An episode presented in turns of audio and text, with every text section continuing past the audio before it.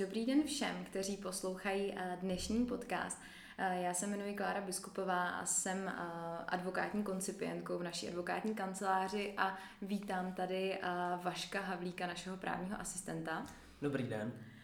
Vašek eh, měl možnost se ve své právní praxi tady u nás v advokátní kanceláři seznámit eh, s novelou zákona o obchodních korporacích, tak já bych tě chtěla Vašku poprosit, mohl bys nám eh, trošku přiblížit, co ta novela přinese, protože ten zákon je vlastně v účinnosti velmi krátkou dobu, je to nový předpis, který vlastně vstoupil v účinnost novým občanským zákonníkem a najednou po tak krátké době přichází velká novela, tak co tu změnu podnítilo a proč tedy vlastně vůbec taková novela přišla?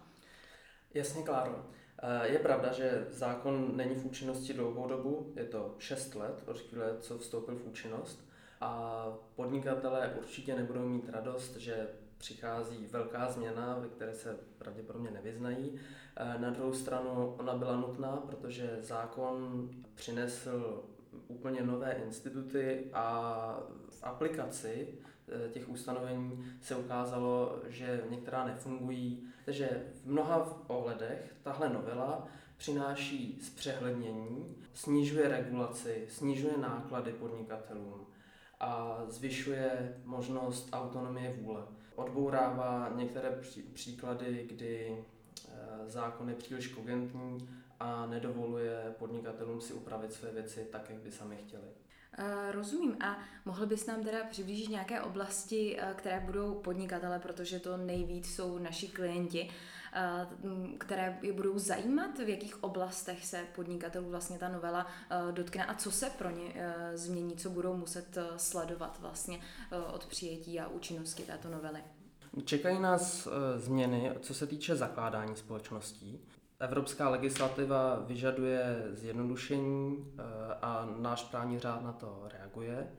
Dále se bude měnit monistická struktura akciové společnosti, pak se bude zvyšovat transparentnost organizačních struktur kapitálových společností v tom smyslu, že se bude měnit způsob zapisování právnických osob do statutárních orgánů. Eh, změny se budou týkat smlouvy o výkonu funkce eh, statutárních orgánů. Dále bych zmínil, že neaktivní společnosti, které nebudou zanášet do sbírky listin účetní závěrky, bude, budou soudy automaticky rušit a myslím si, že poslední důležitá změna, která stojí za zmínku, je, že se propojí evropské rejstříky právnických osob a právě pod vlivem evropské legislativy. Eh, není to uzavřený výčet, těch změn je víc, ale mám za to, že těchto pět věcí stojí nejvíc za zmínku. Děkuji. Eh, jako první eh, si tedy zmínil zakládání společností, což je činnost, kterou my tady v rámci naší praxe řešíme pro podnikatele velmi často a různé změny ve společnostech. Standardně známe takový ten proces, že člověk pokud chce založit společnost, tak musí zajít k notáři, tam musí se psat zakladatelskou listinu, společenskou smlouvu nebo stanovy, pokud jde o akciovku pak samozřejmě eh, přichází ten krok, kdy musíme dojít do banky, tam si otevřít účet pro splacení základního kapitálu, základní kapitál splatit, získat od banky potvrzení, že jsme ji splatili a pak se zase vrátit k notáři eh, s tímto potvrzením, aby nám tu společnost mohl zapsat do obchodního rejstříku, aby tak mohla vzniknout. Změní se tedy něco tady na tomhle procesu? Zjednoduší se eh, to pro podnikatele? Bude ten proces méně nákladný? Nebo v čem bude tedy ta změna, kterou si naznačil? Mm-hmm. V tuhle chvíli nás čeká jedna důležitá změna, ale rád bych později zmínil, že další velké změny se týkají transpozice evropské směrnice, která to upravuje celoevropsky. Eh, má být transponována právě do, mm, do začátku roku 2021, nicméně Česká republika to nestihla. Takže v tuhle chvíli součástí téhle novely je, že základní kapitál společností s ručením omezením, který je do 20 000 korun, se nebude muset splácet na zvláštní účet v bance.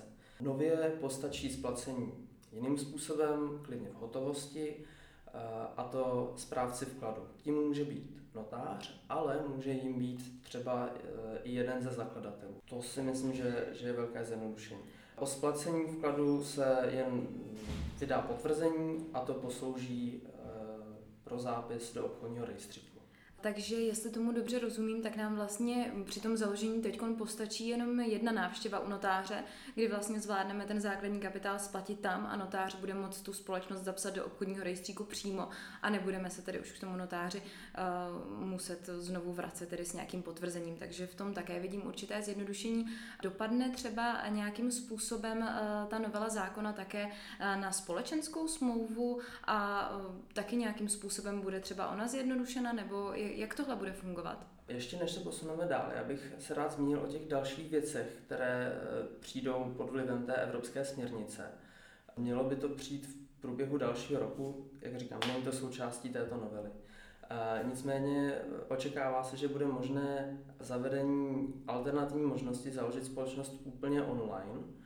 To znamená, bude možné se vyvarovat úplně návštěvě notáře v případě, že o to budeme mít zájem bude možné online sepsat zakladatelské dokumenty, bude možné eh, platit základní kapitál online i vyřízení podnikatelského právní, které s ním souvisí. Také ta směrnice stanovuje časové limity pro založení. V případě, že bude společnost zakládat fyzická osoba podle připravených formulářů, neměla by ta doba být delší než pět dnů. V případě, že se bude jednat o složitější případy, tak maximálně 10 dnů na založení společnosti. Takže průběhu příštího roku součástí jiné novely by tohle mělo být. Takže tohle to jsou tedy změny, které nás, které nás čekají teprve, až Česká republika stihne tedy splnit vlastně ty ano, své povinnosti, ano. které má z evropského práva. Ale důležité je, že tohle bude platit po celé Evropské unii. Dobře. Eh, přejdeme tedy eh, k, druhé, eh, k druhému bodu a to je ta změna v monistické struktuře, kterou si naznačil. A já vlastně znám, nebo všichni známe takovou tu standardní monistickou strukturu, kterou přinesl ZOK, že máme správní radu a vedle statutárního ředitele, přičemž ta správní rada je vlastně tím orgánem, která zajišťuje to správní vedení, ale vlastně nějakou kontrolní činnost, ona vlastně určuje zaměření toho obchodního vedení té společnosti a potom dohlíží na to, jestli ta společnost všechno řádně plní a vykonává. A ten statutární ředitel tam působí jako ten statutární orgán, který už to obchodní vedení provádí. E, to se nějak změní? Bude ještě e, po té novele fungovat správní rada a statutární ředitel vedle sebe? Nebo co můžeme očekávat? Kláro, mně se líbí, že si na začátku řekla, že známe tohle standardní nastavení, protože ono úplně standardní není to české dosavadní nastavení eh, nebylo vůbec obvyklé v obdobných právních řádech, které jsou postaveny na, na podobných principech. Ten systém se jmenuje monistický, tak proč by měla mít ta společnost dva orgány? Novela zákona nás přibližuje zpátky k těm systémům, jako je například ve Francii, kdy monistická struktura opravdu znamená, že statutární orgán je jeden. Prakticky to bude znamenat, že se ruší funkce statutárního ředitele a můžeme říct, že správní rada do sebe atrahuje jeho, jeho pravomoci. To znamená, že správní rada už nebude mít pouze e, funkci dozoru, ale i, i výkonnou funkci, že bude mít na starosti obchodní vedení společnosti. Eh, děkuji tedy za vysvětlení toho, co, co můžeme očekávat. Je asi jasné, že společnosti pak budou muset dávat tedy eh, do souladu své stanovy, tak aby byla upravena tedy jenom ta správní rada, už ne statutární eh, ředitel. Čeká nás tedy spoustu změn. Mě ještě zaujalo, jak si hovořil o tom, že se bude měnit ehm, zapisování vlastně právnických osob jako statutárních orgánů do obchodního rejstříku, že se změní tahle ta jejich pozice. Dneska už eh, vlastně máme v obchodním rejstříku tu povinnost, že pokud zapisujeme jednatele jako právnickou osobu, zapsat tam i eh, jinou osobu, která bude tuto právnickou osobu zastupovat. Může to být eh, jak, jakákoliv osoba nebo třeba její jednatel, ale ty si říkal, že se na tom něco změní. Co můžeme očekávat tady v této oblasti? Novela počítá s tím, že právnická osoba, která má být členem toho voleného orgánu, už za, už za sebe musí zmocnit jedinou, a to konkrétní, fyzickou osobu, která ji bude zastupovat. Dosud uh, mohla zapsat do obchodního rejstříku jednatele, kterým ale mohla být právnická osoba. Nově to bude vždy jedna konkrétní fyzická osoba. Důvodem, proč se toto zavádí, je, že v praxi vznikaly dost netransparentní struktury řetězce právnických osob, kde nebylo jasné, která reálná fyzická osoba za ní jedná. Takže jestli to chápu správně, tak vlastně my budeme muset, eh, pokud tím jednatelem bude nějaká právnická osoba, vždycky k němu zapsat jednu konkrétní fyzickou osobu, která teda bude jednat za tu právnickou osobu, vykonávat, vlastně zastupovat je při výkonu funkce toho jednatele, ale dotkne se to teda nějakým způsobem odpovědnosti eh, toho jednatele, protože najednou tam bude zapsaná teda určitě nějaká fyzická, tak by to mělo mít na odpovědnost nějaký dopad, nebo jak, jak tohle bude řešeno? Odpovědnosti té fyzické osoby, která bude zmocněna, se to dotkne výrazně, protože v případě, že vznikne té obchodní korporaci újma, tak zástupce společně a nerozdílně s právnickou osobou, kterou zastupuje, nahradí eh, způsobenou újmu. Mm-hmm, takže to bude fungovat obdobně, jako to známe dneska z trestního práva, eh, kdy pokud je trestně odpovědná právnická osoba, tak eh, vlastně i ten jednatel té právnické osoby odpovídá, dejme tomu souběžně a společně a nerozdílně s tou právnickou osobou, která se dopustí toho trestného činu. Takže takhle to tedy bude eh, nyní fungovat vlastně ano, i u těch to jsem, jednatelů. To jsem rád, že si to zmínila. Je to velmi podobný princip, kdy souběžně odpovídá jak fyzická, tak právnická osoba za tu vzniklou újmu. Mm-hmm, takže tady vlastně vidíme i reakci té novely na zákon uh, o trestní odpovědnosti právnických osob, který, uh, který tím se dává vlastně ta novela i do souladu vlastně tady s touhletou trestně právní úpravou. Ano, já bych rád ještě zmínil, že bychom doporučili klientům, aby tuto fyzickou osobu skutečně zapsali do toho obchodního rejstříku, protože v případě, že tuto povinnost nesplní, tak ta funkce ve voleném orgánu této právnické osobě do tří měsíců zanikne. A jak to, jak to bude třeba v případě, kdy tam bude vlastně u té právnické osoby jednatele zapsána nějaká fyzická osoba, která zemře? Bude tam nějaká eh, časová lhůta, nějaká povinnost zapsat novou fyzickou osobu, aby se to tedy nedotklo té funkce jednatele? Ano, jsou na to právě ty tři měsíce, během kterých ta právnická osoba musí zmocnit novou fyzickou osobu a po této lhůtě nastupují sankce. Eh, výborně, tak eh, přesuneme se tady od těch eh, jednatelů trošku jenom kousek dál. Ty jsi hovořil o smlouvě o výkonu funkce, že by taky měla být dotčena nějakou změnou s tou novelou. V čem tahle ta změna bude zrovna u tohoto institutu? Novela nově výslovně stanovuje, že bez schválení nejvyššího orgánu smlouva o výkonu funkce nenabývá účinnosti. To dosud nebylo. Jak to, jak to bylo doteď, jak to bylo s tou smlouvou, tam uh, tuším byla dovozována relativní neplatnost, uh, to znamená, že bylo možné se dovolat, nebo, uh, nebo jak to bylo dneska, Vašku, přibliž to prosím našim posluchačům. Bylo možné namítnout relativní neplatnost té smlouvy o výkonu funkce, ale do chvíle, než ji někdo aktivně namítl a do chvíle, než eh, ji soud vyslovil, to neplatilo. Mm-hmm. Takže dneska bude teda ta změna vlastně v tom, že pokud ten, ten, ta valná hromada vlastně neudělí ten souhlas, tak ta smlouva nebude, nebude účinná, takže eh, ten souhlas ano, bude, bude opravdu vyžadován. Tak jo, a další téma, který, který jsi zmínil, co mě jako hodně zaujalo, byly ty neaktivní společnosti, protože když se dneska podíváme na stránky justice, tak tam jako najdeme řadu tisící společností, které jsou prostě nefunkční, nějak nefungují. A zatím teda to není nějak, není nějak řešeno a ta novela, jak jsem slyšela, by na to už měla mířit. Jak, jak, jak tohle bude fungovat? Ministerstvo si právě všimlo, že takovéhle neaktivní společnosti mohou posloužit pro podvodné jednání, mohou sloužit jako bílí koně při páchání trestné činnosti. A rozhodlo se a také v zájmu toho, aby byl eh, obchodní rejstřík pročištěný, aby tam skutečně byly jen ty aktivní společnosti, eh, tak přistoupilo k tomu, že pokud společnost dvě po sobě jdoucí účetní období do sbírky listin nezaloží účetní závěrku a neučiní tak ani potom, co bude vyzvána rejstříkovým soudem, a nebude jim možné kontaktovat, tak se bude postupovat, takže soud navrhne, přistoupí k tomu, že zahájí řízení o zrušení této obchodní společnosti bez likvidace. Dobře, takže to znamená tady pro naše posluchače, zejména podnikatele, že opravdu budou muset dodržovat všechny ty povinnosti a myslet na to, že tedy zakládat účetní závěrky a všechny eh, podklady, které mají do sbírky listin, aby se jim tedy náhodou nestalo, že by je soud nějak vyzýval, ukládal jim pokuty, anebo teda dokonce je zrušil s likvidací, jak si naznačil.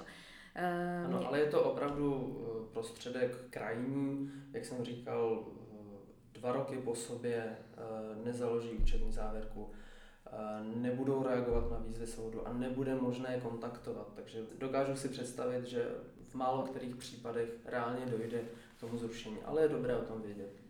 Uh, Vašku, já bych uh, se tě hrozně ráda zeptala. Já jsem uh, v souvislosti s tou novelou četla spoustu článků, které vlastně říkali, že ta novela se velice dotkne osobních společností. Dokonce jsem slyšela něco o tom, že u veřejné obchodní společnosti najednou bude možné převádět podíl na základě smlouvy o převodu podílu, tak jak je to dneska možné u SROčka. Jak to bude tady s těmi osobními společnostmi? Bude mít na ně novela nějaký dopad? Eh, součástí návrhu zákona to bylo. Eh, navrhovalo se právě, jak říkáš, eh, převod podílů ve veřejné obchodní společnosti. Dále se navrhovalo možnost dovolání se neplatnosti usnesení nejvyššího orgánu v osobních společnostech. Také se navrhovalo zrušení institutu komanditní sumy u komanditních společností. Přišlo to v návrhu zákona do parlamentu, ale v průběhu zákonodárného procesu to bylo vypuštěno a součástí finálního znění zákona to není. Našel jsem taky víc článků na internetu, které to brali e, za přijaté. Pozor na to, součástí finálního znění to není. Dobře, děkuji. Takže většinu těch změn, tedy, o kterých jsme se dneska bavili, tak můžeme tedy spíš očekávat u vlastně těch kapitálových společností, jako jsou SROčka, akciovky, eh, se kterými my tady běžně pracujeme, protože ty veřejné obchodní společnosti a komanditní společnosti, tak s nimi se vlastně v naší praxi zas tak eh, často úplně nesetkáváme. Já bych eh, se tě úplně na závěr chtěla zeptat ten zákon, vlastně, o kterém se tady bavíme, kdy vlastně tyhle ty změny vstoupí v účinnost, kdy to můžeme očekávat. Ehm, ten zákon eh, byl přijat už v lednu tohoto roku, ale účinnost eh, je posunuta na 1. leden 2021. Mm-hmm. A co to tedy znamená pro naše klienty, kteří, jak jsme se bavili třeba u těch eh, monistických struktur, že najednou nebudeme mít eh, správního radu statutárního ředitele, jenom tu správní, budou muset tedy do nějaké doby dát eh, svoje stanovy do souladu s tou, s tou úpravou, budou to muset stihnout do toho 1. ledna 2021, o kterém hovoříš, nebo uh, tam bude nějaká delší doba? Ne, jak říkáš, některé změny vyžadují úpravy zakladatelských právních jednání, ale tam je odložen termín splnění této povinnosti o další rok do 1. ledna 2022. To znamená, že v průběhu následujícího roku eh, mohou klienti přistoupit na, na tyto změny eh, bez, bez nějaké sankce. Dobře, tak já ti moc děkuji, že jsi nás provedl tou velkou očekávanou novelou zákona obchodních korporací a budu se těšit, že i teda po svém návratu z Erasmu budeš eh, dál pro eh, naši advokátní kancelář sledovat to, jak ta novela bude působit v praxi a že se k nám zase vrátíš, takže ti přeju hezký pobyt na Erasmu. Děkujeme. Kláro, moc krát děkuji, pro mě to bylo také ohromné potěšení a budu to rád sledovat i v průběhu Erasmu.